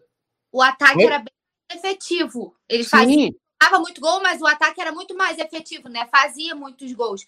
Só para uhum. você completar seu raciocínio, Túlio, acho que é uma observação legal. Fiz uma matéria para o Coluna do Fla ontem que fala que do, é, o Flamengo tem, no segundo turno, é, apenas míseros 51% de aproveitamento. A gente tem a décima melhor campanha de segundo turno. Um time que é o atual campeão brasileiro e que era apontado como como postulante ao título, né, como favorito ao título. E hoje saiu, eu vou tentar encontrar aqui para vocês, que o Ceni pode encerrar a passagem dele, que a gente também colocou lá no Coluna do Fla, matéria do Guilherme Xavier, apuração nossa, que o Ceni pode encerrar a passagem dele como um dos piores treinadores da, do século do Flamengo. O que não seria nenhuma injustiça. Né? aproveitamentos do século. Não, e aí, só para terminar, o Jimmy Leoboy falou assim: essa comparação com o Sérgio Ramos não vale. Não, é só para dizer que não é incomum técnicos se utilizarem de zagueiro como lateral. E o pessoal colocou como o maior absurdo. O Rogério Senna, ele ultrapassa o absurdo. O, o Domi tinha um trabalho regular. O que é um trabalho regular? Um trabalho mediano. O cara terminou ali, ganhava algumas partidas, perdia outras, tomou muitas goleadas. Aí agora, olha só o que André Rizek, vou colocar o áudio aqui, que o André Rizek fala aqui, só para terminar. Ver se vai dar para ouvir, peraí. Foi demitido. Domenech Torrey foi demitido tendo um aproveitamento de 64%. Não foram os resultados que levaram à queda do Domenech Torrey. O Flamengo estava vivo na briga pelo título brasileiro, ainda está. Estava vivo na Libertadores, estava vivo na Copa do Brasil. Mas havia uma apuração dos nossos repórteres, do GE, da Globo, do Sport TV, que havia uma não estava ornando Domenech e elenco. O elenco não estava gostando, estava com saudade dos métodos detalhistas do Jesus, que os treinos eram mais detalhistas, é, que o jogo posicional não se encaixava com as características do elenco. Esse trabalho de apuração se sobrepôs à nossa opinião de analista vendo de fora. Deve demitir não deve demitir, porque ali tinha uma informação muito clara. Olha, o elenco não vai render com o Domenech. O Flamengo demitiu. Quando chegou o Rogério, é, e falo isso com muita tranquilidade, nesse programa aqui, principalmente, que é, o, que é o que eu posso falar, todos os comentaristas esperavam a melhora do Flamengo. Lembro que o Roger esperava, eu esperava, a gente esperava ver o Flamengo melhorar. Não digo nem nos números, porque os números do Domenech Torrent não são ruins. No entanto, não dá para dizer que o Flamengo melhorou. Pelo contrário, o Flamengo piorou em relação ao que já jogou nesse mesmo Campeonato Brasileiro. Porque com o Domenech Torrent, o Flamengo teve sequências de quatro vitórias seguidas o Flamengo piorou. E eu queria entender, eu não tenho informação de bastidor, eu queria entender, porque vendo de fora, Roger, pelo menos para mim, o Flamengo piorou em relação ao que jogava antes. É isso aí. Os jogadores mandam no Flamengo, né? Ou seja, eles não gostavam do, do, do Domi, apesar do resultado regular, por mais que a gente tivesse uma insatisfação, é muito melhor do que o do, que o do Sene, né? Não defendendo que ele tinha que permanecer ou não, mas é, se fosse para demitir o Domi, na minha opinião, teria que justamente corrigir o erro que foi ter, ter trago o Domi, um técnico inexperiente, que é como o Rogério, que está abaixo aí de números, podendo ser aí o pior técnico do século do Flamengo. Sendo que também há, encerrando, a imprensa também está. Lembra ontem que eu trouxe aqui a, a coluna do Rodrigo Matos, que ele fala da imagem do ídolo Rogério Senna, aquela coisa toda? Estão querendo preservar a imagem do ídolo Rogério Senna. Então, estão querendo fazer com que a passagem, a, essa passagem dele pelo Flamengo não, não chamusque muito essa imagem, até mesmo para queimar. Gente, olha o absurdo, o Rogério Ceni foi especulado na seleção brasileira. Porra. E assim, e aqui fica a reflexão, pela apuração que eles falam. Os jogadores não gostavam do Domi, Domi caiu, os jogadores pediram o Rogério. Os jogadores estão mandando no Flamengo. Por isso que eu acho que a crítica inicial é sempre aos jogadores. São eles que estão perdendo os gols, eles que estão acomodados aparentemente. A gente vai agora falar de uma possível barca do Flamengo. O é... que, que é, Paula? Não, a gente sempre, desde a época do Domi, né, quando começou a crise, porque assim, as goleadas, pra, é, e aí avaliando só a parte da torcida, né, as goleadas que foram o que balançou o Domi na avaliação com o torcedor, né, foram as goleadas e tal. Claro. O Flamengo sofreu a maior goleada na história da Libertadores. Eu sei que foi no período da Covid, mas isso é um dado muito surreal. O Flamengo voltou Sim. a perder no Maracanã com o Domi. Com Jesus não perdia. É, o Flamengo não sofreu goleada, são aberrações. A do Atlético Goianiense é uma aberração, do Mineiro é uma aberração. Foi isso que foi desgastando também mais ainda, né? É, mas a gente sempre falou aqui, sempre apontou que os jogadores deveriam ser cobrados, né? Como o Túlio tá falando, não só ele, tem vídeo meu de opinião, se vocês buscarem no coluna do Fla Play, que eu falo que o jogador estava acomodado, o jogador não estava correndo, que o jogador não estava se empenhando para ganhar jogo. E essas críticas a gente nunca ficou passando pano para jogador aqui. Sempre foram muito pertinentes, sempre foram muito é, racionais em relação a não passar pano para jogador e jogar toda a culpa no treinador. Mas o aproveitamento do Rogério Senna é pífio. É, é entendeu? É piada. Muito pior, não tem que discutir. E tem também, assim, ah, mas é, é, hoje eu estava ouvindo um podcast que até foi indicação do Venê, eu quase eu comecei ouvindo de quase uma síncope, né? Porque o cara passando um pano danado por não, porque tá estourando tudo nele. Ele é o comandante, é natural que estoure tudo no técnico. É até da nossa cultura. Ah, pode ser um erro, pode ser um erro. Sendo que assim, é mais fácil você demitir o técnico ou você mandar embora o Everton Ribeiro, que você tem lá milhões em ativo no jogador, em ativos. Então, assim, é natural que você cobre o comandante. Igual lá, você está vendo o departamento médico, ah, não, vou cobrar do Rafael Vinick. Quem é Rafael Vinick na fila do pão? Você vai cobrar o Tanuri, pô. Pica, médico do UFC, o cacete. Ah, o departamento de futebol tá uma droga. Ah, vou cobrar lá o prepara. Tu vai cobrar o Marcos Braz, pô.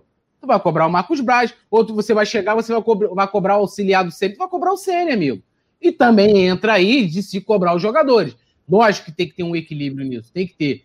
E os jogadores estão cientes dessa cobrança. Eu acho até que, assim, essa coisa de ter que demonstrar, ah, porque não falta. Ninguém diz que falta raça, que falta vontade. Na minha opinião, não falta é, é, raça nem vontade. É aquilo que eu falei ontem. É um time mal treinado, entendeu? A preparação, e aí volta que, o assunto da preparação. Ah, o planejamento para a volta, já, já depois da paralisação do futebol, foi uma droga. Quantas vezes preparação física foi pauta aqui no resenha? Tudo isso conta. E o time mal treinado também conta. Então, assim, se eles não gostavam do Dome, eles não gostavam do treinamento do Dome. Isso ficou claro naquela coletiva do Bruno Henrique. Né? E aí o jogador, naturalmente, você não gosta de alguma coisa, já faz um corpo mole. Porque neném é até inconsciente, o cara já não vai treinar com tanto afinco e tal. E tudo isso vai se refletir no campo. Mas também tem muito da questão do treinador. Não tem como o Rogério Ceni chegar numa coletiva e falar assim: ah, olha, é, eu, meus treinos são muito bons, não duvido disso, né? Ele fala que os treinos dele são muito bons, e, e, e não, eu não consigo entender por que isso não é refletido no jogo. Eu acho que maior, o maior culpado sou eu. O Ceni falou isso. O e nem Ceni... ele entende, né? Imagina a gente. Porra, então assim, cara, é, é, é, a gente vai continuar insistindo com o treinador que a gente está vendo que não dá, e aí até assim, é, com todo respeito, de cabeça feia falando aqui pro Ceni, ele já reconheceu, gente. Não dá. O Ceni de repente pode vir a ser treinador do Flamengo daqui a alguns anos, depois de ele passar por muitos Fortaleza, Ceará, que ele ralar muito nesses times medianos, que ele só tem uma maneira de jogar. A maneira de sucesso do Ceni no Fortaleza é a maneira como a gente não quer que o Flamengo jogue. Essa coisa de dizer que ele jogava no, no, no, no 4-4-2 ou 4 4-2-4, quer repetindo a, a, formação do Jesus, não quer dizer que ele vai emular o Flamengo de 2019. E nem falar assim, ah, as pessoas ficam esperando o Flamengo de 2019. Olha, vamos, vamos, vamos lá. A, com a porcentagem de semelhança que o Flamengo de Ceni teve em algum momento com o time de 2019, quem foi que esperou que o Ceni fosse o Jorge Jesus? Por favor. A gente não. cansou de falar, olha, a gente espera uma identidade do homem, a gente espera uma identidade de, que o Rogério Senna cria identidade dele. A gente não tá esperando o trabalho do Jorge Jesus, a gente sabe que não vai ter, nem se o Jorge Jesus continuasse, cara. Então, assim. Ele voltar.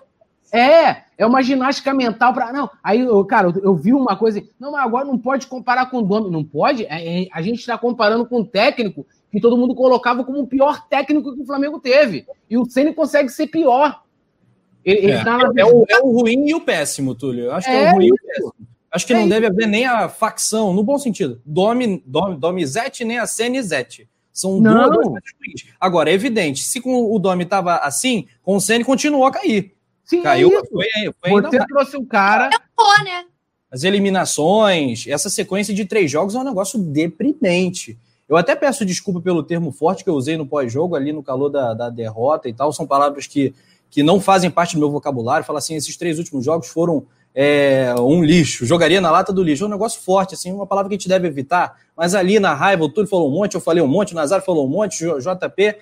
É, mas assim, é deplorável, são atuações muito abaixo, que não tem nada a ver com o Flamengo. E agora não, vamos ver. É, até, Rafa, assim, você não está perdendo, como até o Diego falou, nós precisamos competir. Você não está perdendo competindo, você está perdendo sendo humilhado. Total. Entendeu?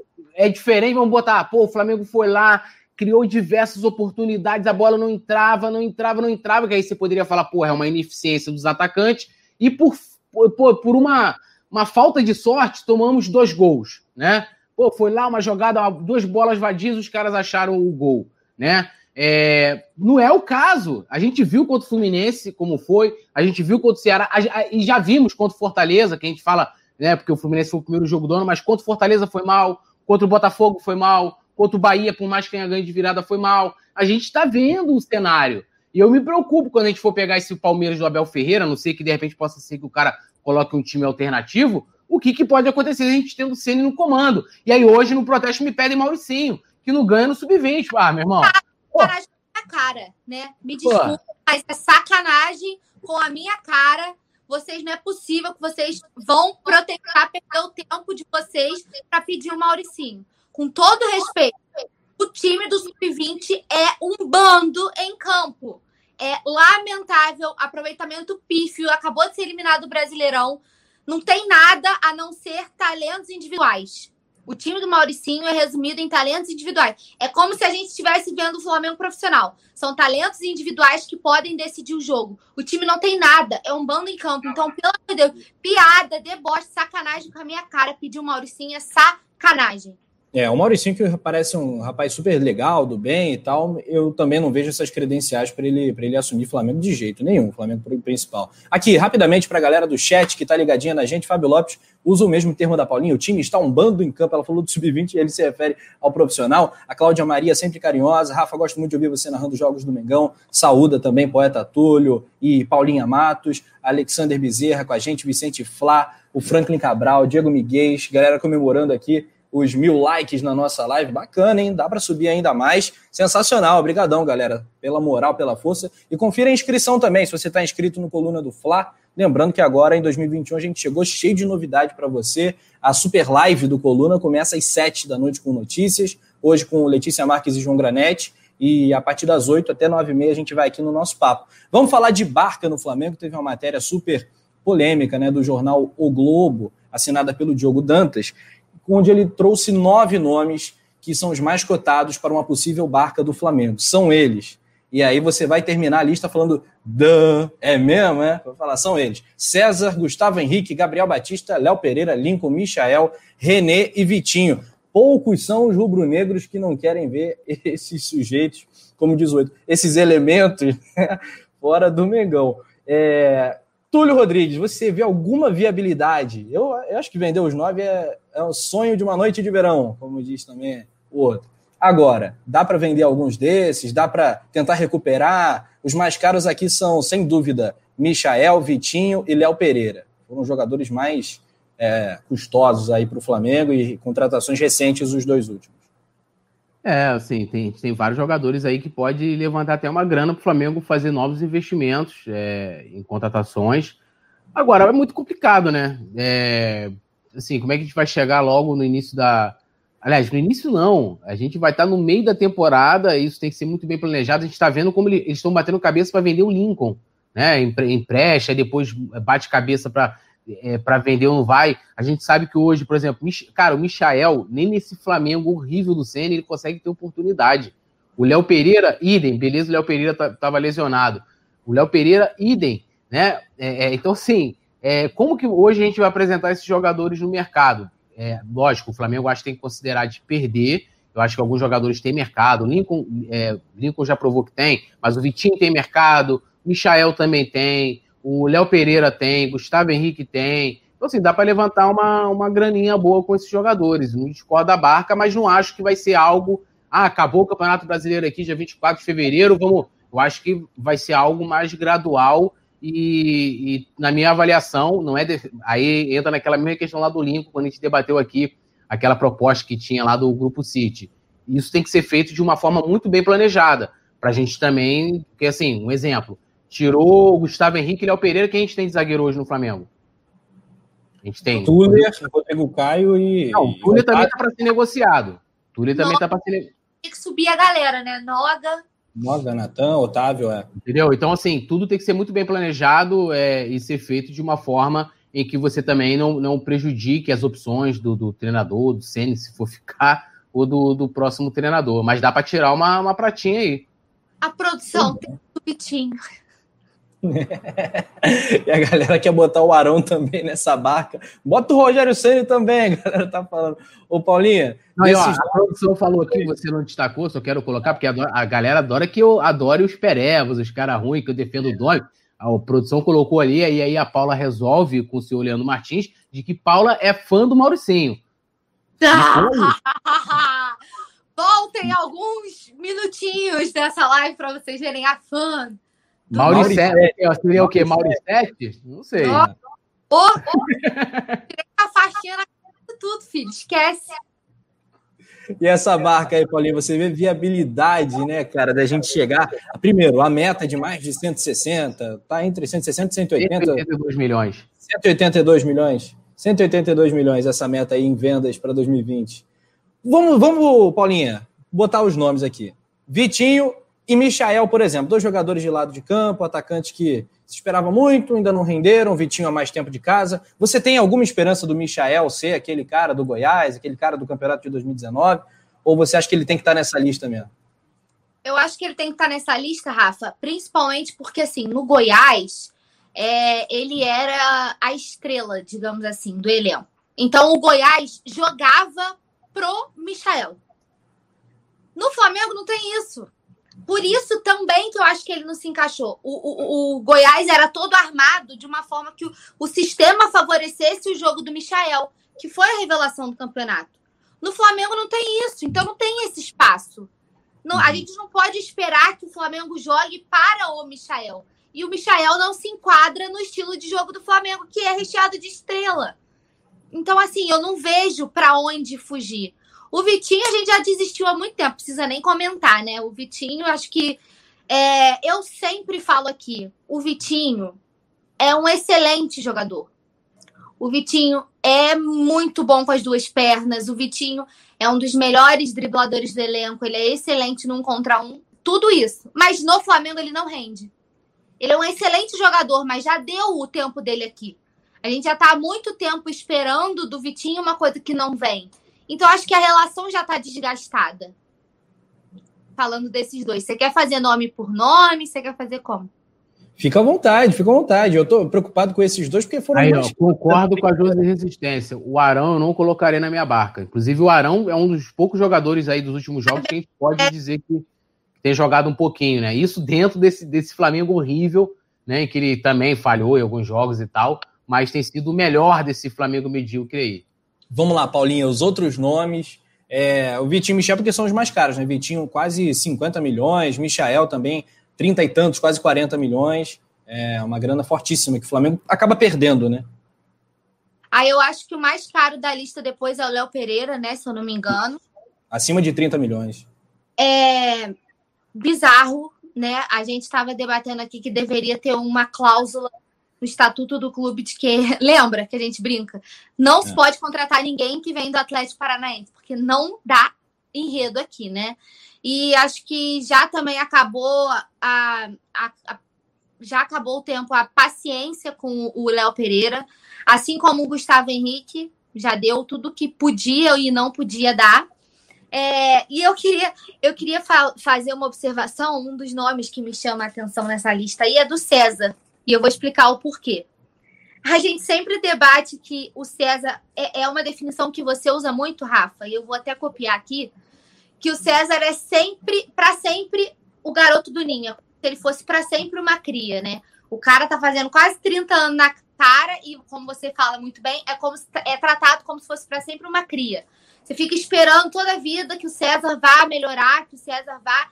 E aí eu acho engraçado, porque assim, o cara era, era o segundo, né? Ele era o, o reserva imediato. Aí veio o Hugo, com toda a competência do mundo, e assim, é, merecidamente demais, pulou de quarto para reserva imediato, com todas as credenciais possíveis, fazendo jus ao que o Hugo apresentou, conquistou a vaga dentro das quatro linhas, demonstrando muita qualidade, muita responsabilidade. Aí você vê o técnico tirar o Hugo e botar o César, que é um dos mais questionados dos últimos tempos. Eu, eu brinco que o César é chama-gol. Toda vez que eu vejo, quando, antes do Hugo é, assumir né, essa vaga, toda vez que eu vi o César em campo, eu falava: Flamengo vai tomar gol. Era certo. Porque não dá. Então, me espanta, sabe? Esse tipo de coisa. É, ele preferia o César ao, ao, ao Hugo sem nenhuma explicação. Porque uma coisa é a gente falar assim, ah, é, a gente questionar ele usar o, o René no, ao invés de usar o Ramon. Ele pode, vamos suportar, ele pode interpretar que o Ramon não esteja, não esteja pronto. O René é o reserva imediato do Felipe Luiz. É diferente, né? São cenários diferentes. Agora, o César no Hugo tá de sacanagem. Não tem explicação. Assim como o Gabriel Batista também é outro, que é cria e que não rendeu o esperado, né? O Gabriel Batista, eu lembro que a gente debateu isso aqui até no resenha, aquele áudio do Júlio César quando ele recebeu, que ele ia assumir o gol, ficou todo mundo da expectativa, né? Tipo, cara, o Júlio César, ele elogiando, dando meu apoio, tipo, vai, garoto, arrebenta, tô contigo. Aí ficou todo mundo, né? Dando Zicou. pra ele, né? Ficou todo mundo naquela expectativa, tipo, agora vai. E o Gabriel Batista também é outro que não vai. E quem acompanha a base, quando ele e o Hugo já estavam na base, o Hugo sempre foi muito superior ao, ao próprio Gabriel Batista, né? Então, muito merecidamente, o Hugo é o reserva imediato e muito merecidamente César e Gabriel Batista estão na lista da Barca. Entendeu? Então, é. eu só queria fazer essa observação em relação a esses nomes, por isso que eu te perguntei se a gente podia fazer esse esquema, porque assim, foi muito espantoso quando eu vi que ele ia barrar o Hugo e botar o, o César. Assim, foi uma das maiores, dos maiores espantos para mim, porque o Natan, querendo ou não, eu entendi como uma forma de tentar blindar. O Natan vinha sofrendo, né, algumas algumas críticas. Eu acho que pode ter sido uma tentativa de blindar o garoto. E aí eu, eu acho que até tem uma justificativa, mas o César no Hugo não, não teve justificativa nenhuma. Foi uma coisa que realmente me surpreendeu muito. Então, e antes, para eu encerrar, a Alzira tá brigando que eu não dei boa noite para ela, então queria dar boa noite para Alzira, porque ouvi Vicente falar, cisma de falar que eu estou brigada com a Alzira, e eu não estou. Inclusive, a gente não lê todos os comentários, porque não dá tempo. Graças a Deus, hoje o chat está bombando, né? A galera tá participando muito. Queria agradecer a vocês pela audiência, mas eu li um comentário rapidamente da Alzira falando que ela é da panela Tim Paula. Então, o Tim Paula segue vivíssimo, a galera da panela. Tamo junto. E uma boa noite para vocês. O Paulo César Lopes, que tá pedindo, ó, manda um abraço para este sofredor. Meu amigo, somos todos sofredores ultimamente. O flamenguista tem zero dias de paz, nosso recorde é zero dias. É aquele meme que a gente sempre usa aqui. Um abraço para Virrana, que eu espero que eles tenham resolvido né, o problema deles aí no chat. Pro Enio Eduardo, que está sempre aqui, Jailton Brito, James Leal Borges, que é o posto de cultura que nunca foge da pauta. Então, queria agradecer a todo mundo que está compartilhando com a gente aqui, porque o chat hoje está aulas, aulas. Não, e, rapidinho, só aproveitando aí que está no chat ainda, falando aí do Virrano, eu fiquei sabendo, momento ego aqui do Coluna, em que o relacionamento acabou porque o Flamengo não vence mais. Então, mais uma vez, a gente é, cria aquela torcida do Flamengo voltar a vencer para voltar o casal Virrana. Inclusive, o Vicente Flá falou aqui, ó, que o nome seria Mauricinhete. E a Lohana, você vê o casal um comentando atrás do outro. Maurizete. E aqui o Gilson Alves, eu não entendi. Ação joga é muito. Aí ele botou embaixo, Arão. Só para dar zoada. Daqui a pouco, daqui a pouco, Vicente e Lohana vão virar um perfil só. Sabe aquela coisa de casal? Que muito uh -huh, casal. Aham, uh -huh. uma fotinha coladinha. Os dois, Virrana. Lohana Flá, né? Ou Vi, Lo, Virrana. Tem que virar Flapiri. Aí. Como é que é, Túlio? A, a, a, Josiane Resistência aqui, Tim Túlio Vitinete Pistola. Eu não sou Vitinete. É quem elogiou, olha os comentários da Paula, a análise da Paula. O Vitinho é um bom jogador, um craque com as duas pernas e tal. Só pegar aí. A, a Paula. Então, assim, eu não falei isso aí, ó. É. Eu acho assim, sobre, por exemplo, Vitinho, Michael, esses caras aí, todos os citados pela Paula, pelo menos a maioria desses nove aí, eu não queria ver nenhum time brasileiro, não. Eu não quero ver o Vitinho jogando num, num adversário do Flamengo. Acho que fortalece o adversário. Ele tem chances, uhum. tem futebol, como a Paula destacou, eu concordo muito. Que o Vitinho pode sim, é, ainda, né? Em outro clube. No Flamengo eu acho que não dá mais também. Agora, Lohana mandou mais um superchat. perfil Virando e perfil Rafael. é, rapaz, te, te fala. Voando, meus amigos. Não fica vermelho, Rafa, não fica vermelho. Tá aí. A gente fala, tem que ouvir também, tem que aceitar. Valeu, Lohana. Manda aqui pra Josiane Resistência aqui, que ela falou, Túlio, adoro você. Josiane, tamo junto sempre. Lohana é maravilhosa, né, cara? Olha só, a gente vai falar de Rui Vitória, né? Antes eu ia comentar alguma coisa em cima da, da fala da Paulinha, que foi muito boa. Ah, claro, sobre o, sobre o César, né? Que a gente fala várias vezes. O César parece ser gente boa pra caramba, né? Um cara legal, do bem, rubro-negro, cria do Flamengo. Só que a torcida do Flamengo tem, e na verdade isso é uma virtude, é legal. Torcida tem essa tendência a ser benevolente, boazinha, complacente com a galera da base, com os crias. Foi o que o Túlio falou sobre o Natan outro dia. O Natan, gente, não é o Juan. A gente tende a fazer esse tipo de associação, mas não é, cara. Ele vai errar. O Hugo, a gente, eu tava falando também do Hugo, cantei essa bola uma semana antes da Copa do Brasil. O Hugo e Natan, quando estavam ali no auge, na crista da onda, gente, eles vão errar. Um dia eles vão jogar no Maracanã lotado, vão sentir a pressão. Porque eles são cris, eles são moleques, isso acontece. Pertence ao futebol, diria Vanderlei Luxemburgo. E o caso do César já são 28 anos, quase 20, quase 30, como bateu na tecla Paula, e ainda não teve esse retorno. Pode ter um comentário. Pode. Claro.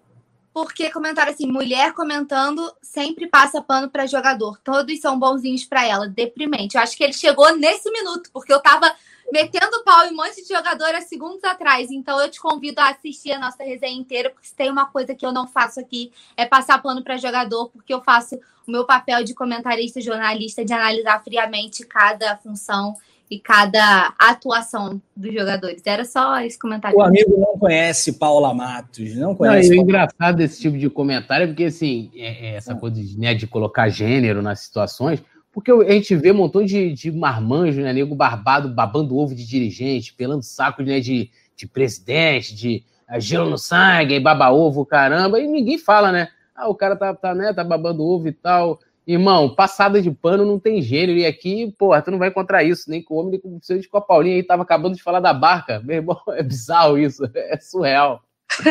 Ai, cara, ela só passou, vou falar aqui, ela só passou pano pro Vitinho, que ela falou que o Vitinho é um craque com as duas pernas, devia ter sido chamado aqui da produção, aí eu concordo contigo, né?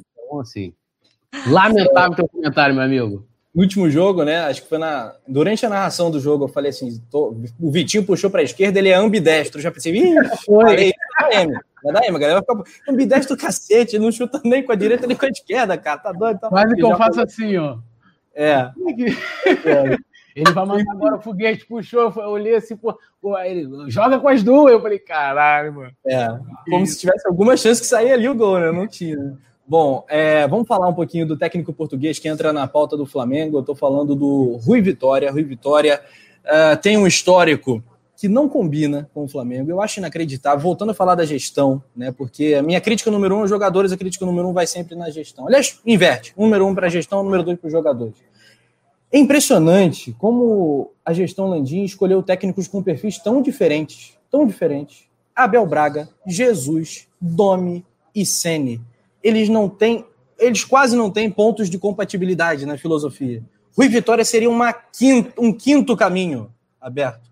É inacreditável, é inacreditável que esse nome esteja na pauta do Flamengo. Ah, ele é português. Ah, ele treinou o Benfica. Ele foi campeão em Portugal. Ah, ele conhece o Gabigol. Brigou, né? Ah, ele é inimigo do Jesus. Requisito? Oi? Agora, é. virou pré-requisito, né? É, outro dia o Vasco trouxe um técnico português, todo mundo viu que foi. O Cruzeiro teve técnico português, a maioria dos técnicos o portugueses. Santos, né? O Santos também teve. O Santos trouxe o Jesualdo. O Jesus é um gênio, né? Independente da nacionalidade do cara. Não é porque o Rui Vitória é português que ele vai ser o novo Jorge Jesus. Túlio, como é que você recebeu essa, essa informação aí de que o Flamengo estaria acompanhando a situação do Rui Vitória, que treinou, o último clube que ele treinou foi o Al Nasser. É, Rafa, assim, eu, eu, acompanhei com estranheza, né? É, com estranheza, mas também com, com um pouco de felicidade, olhando para o lado positivo de que a diretoria, como a gente tem falado, eles estão se movimentando, estão conversando, não só demitir o Ceni porque eles não sabem definitivamente o que fazer. O, o Rui Vitória envolveria primeiro essa questão, e aí, antes da gente é, talvez falar de perfil, essa coisa toda, se aprofundar mais nele, é, é, é, na pessoa dele, né, no caso do profissional, é que primeiro teria que resolver essa questão. A gente chegou a comentar isso um pouco ontem, o Kika também falou, dessa questão com o Gabigol. Claro que você não vai fazer a vontade do jogador, chegar lá e falar, irmão, ó, ah, não, não quero e acabou. Tu vai ter ali uma conversa dos dois lados, né? São, você sabia lá do Rio Vitória a situação lá do Gabigol e vice-versa, né? Tem uma conversa ali para saber de fato como é que é a situação. Porque assim, vocês imaginam, por mais que é, eu concordo muito com, com o que o Kika falou ontem, de que você não tem que fazer vontade de jogador, mas você imagina o Gabigol falar assim: olha, com esse cara eu não trabalho. Como é que vai ser? Entendeu? Como é que vai ser? O Gabigol foram mais de 100 milhões investidos. Como será isso?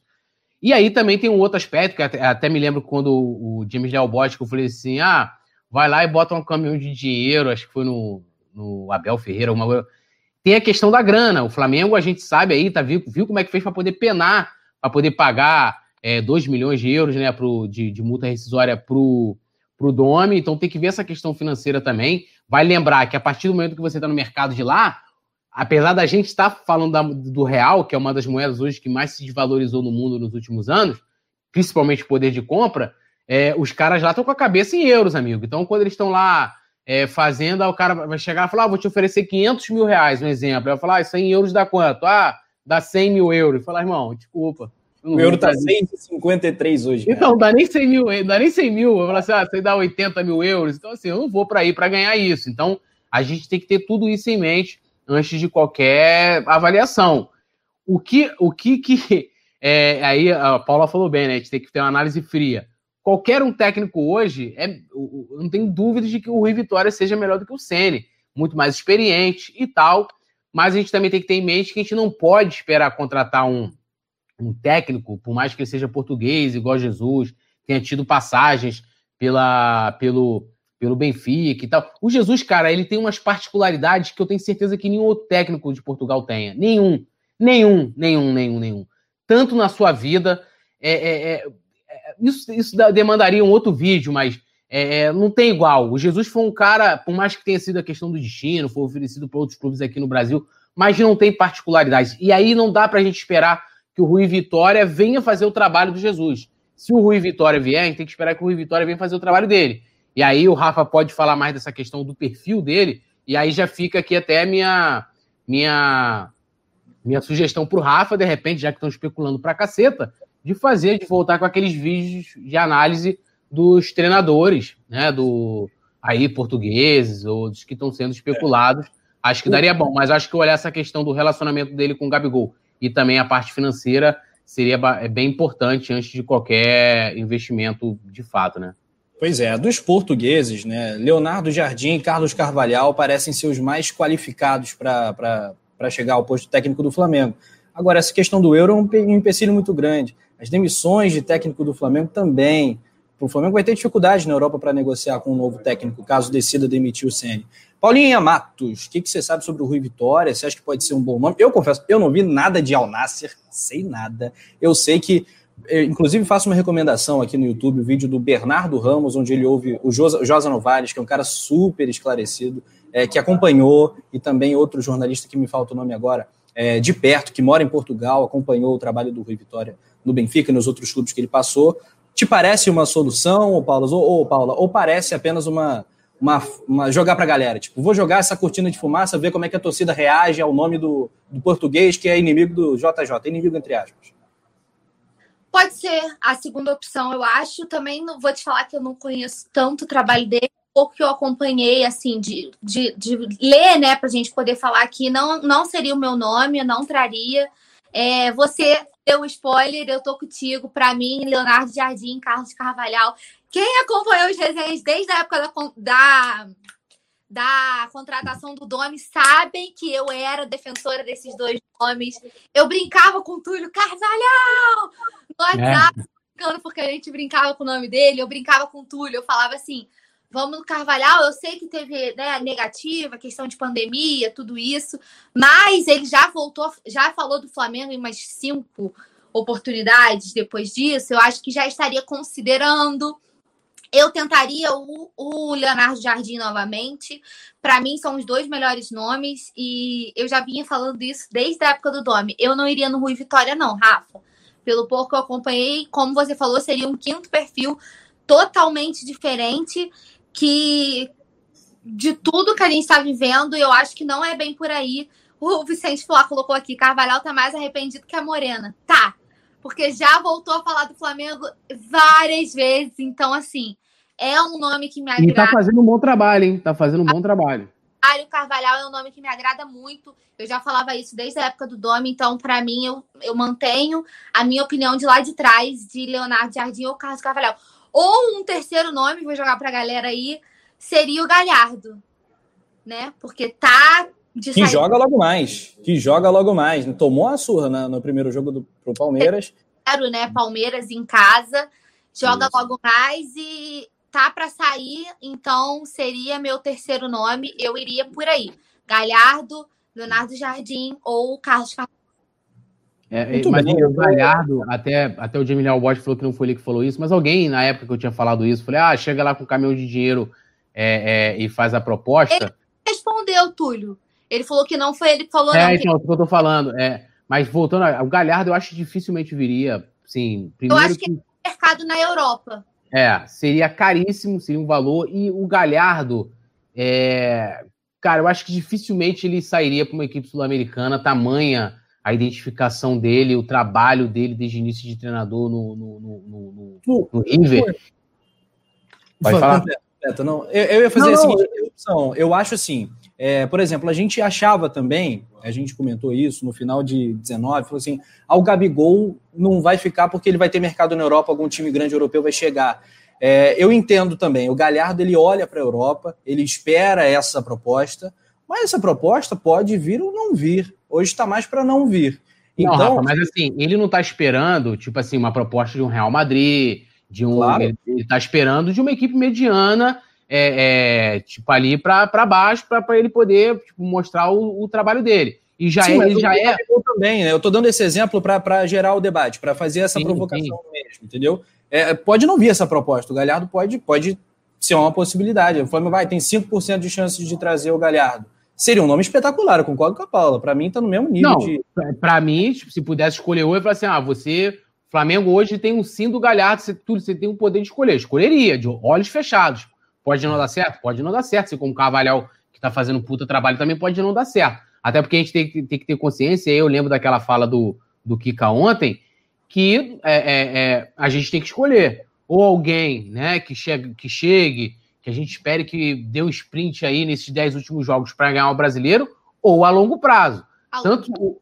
Né, tanto o Carvalhal como o Galhardo, vamos supor, se viessem, um dos dois, iria precisar de tempo. Né? A gente não pode ter a expectativa de que, primeiro, é, qualquer treinador que vier né, não vai ter pré-temporada, ou seja, não vai ter aquele tempo que o Jesus teve. Ponto. Isso, faz, isso fez uma enorme diferença para o Jesus e eu tenho certeza que fez. E mesmo assim a gente viu a dificuldade que foi no início. Então a gente ia, ia ter que ter, no mínimo, né, um, um pouco de. Bom. É, e a gente deveria ter, no mínimo, um pouco de paciência no início, de tipo, de, de esperar o trabalho maturar. Que aí, aí entra essa questão é, vou terminar, Rafa, que eu sei que a gente já está estourando o tempo, mas assim, é, é, o contexto que era diferente da chegada do Ceni. O Ceni não chegou com ninguém falando assim: olha, o Ceni chegou aqui, nós vamos ter que esperar dois, três meses para o Ceni engrenar. Porque o, a, o único sucesso que, que o Ceni teve na carreira dele foi de um time que jogava de forma inversa. O Ceni nunca. O Ceni né, não teve uma experiência é, não, não tem credencial ainda para poder pegar o Flamengo. Não, a gente, a, o Ceni foi trago, isso foi um discurso. Você pega, eu, eu revi, como eu falei, a, a, a, coletiva de apresentação do Ceni, né? O Ceni, tanto oficialmente, se era o discurso oficial, e tanto da imprensa, ele era o cara que iria vir para emular o Flamengo de 2019 para corrigir o que o Domi estava fazendo de errado. Ponto. Então, essa coisa de agora a gente tem que dar tempo. Foi igual quando o Domi meteu aquele papo de Klopp, né? Não, porque você viu o Klopp, não, não foi. Você veio para substituir o cara por um trabalho de hegemonia do futebol brasileiro e sul-americano. O, o Domi idem. Então, o próximo técnico que vier, ou aí o Ceni pode ficar aí, como está sendo especulado, mas é, a gente tem que ter consciência de que, cara, a gente vai ter que ter um mínimo de paciência no início, principalmente se for um estrangeiro. Principalmente se for um estrangeiro. Ah, o Kika é. tá até agradecendo as referências. Eu concordo contigo. Eu concordo com quase tudo que tu fala. O Kika é gênio. O Kika é gênio, tá aqui no YouTube, no canal Mundo na Bola. É, e é isso, né? A gente vai ter esse risco, sendo Carvalhal, sendo Galhardo, sendo Jardim, desse cara pintar uma proposta de um clube europeu, médio para grande, no meio do caminho, e aí esse planejamento de longo prazo que o Flamengo eventualmente esteja querendo, né? A gente quer, a gente não sabe se o Flamengo quer, né? Que é um absurdo. É, pode ir para o ralo, pode ser atrapalhado. Então o Flamengo tem que ter o plano A, o plano B, o plano C e não parece ter no momento. Paulinha Matos, você vai fechar a conta para a gente desse resenha, lembrando, fazendo alguns lembretes, temos o Coluna do Fla Play, que é o nosso segundo canal. Olha, temos Diego Alves aí também desabafando. A panela não tem número, não tem credo, tem a única panela, a do Flamengo que ganha, e é ela mesmo quando perde, do garoto, do recém-chegado, enfim. E juntos temos 10 jogos aí. Diego Alves é, acaba... Ou seja, é, é, uma panela né, é, que segue o Estado laico, né? Uma panela que não tem religião, então, ou seja, daria para mais uma galera entrar, né? Vou botar o Gabigol, o Gesso nessa panela aí, seria. seria panela democrática é assim, né? Panela é. democrática.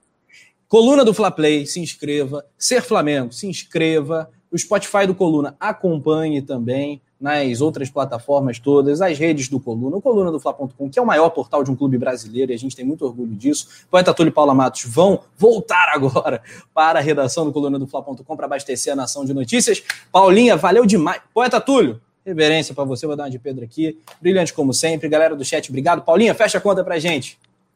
Aproveitando o jabá do Rafa, agora que acabou de resenha, vocês já podem ir no coluna do Fla Play acompanhar o meu vídeo sobre essa questão de panela, todo esse caos que está acontecendo no Ninho do Urubu. O Túlio está tentando me derrubar, mas hoje ele não vai. Hoje não vai ter. Ontem já rolou uma derrubada, ontem.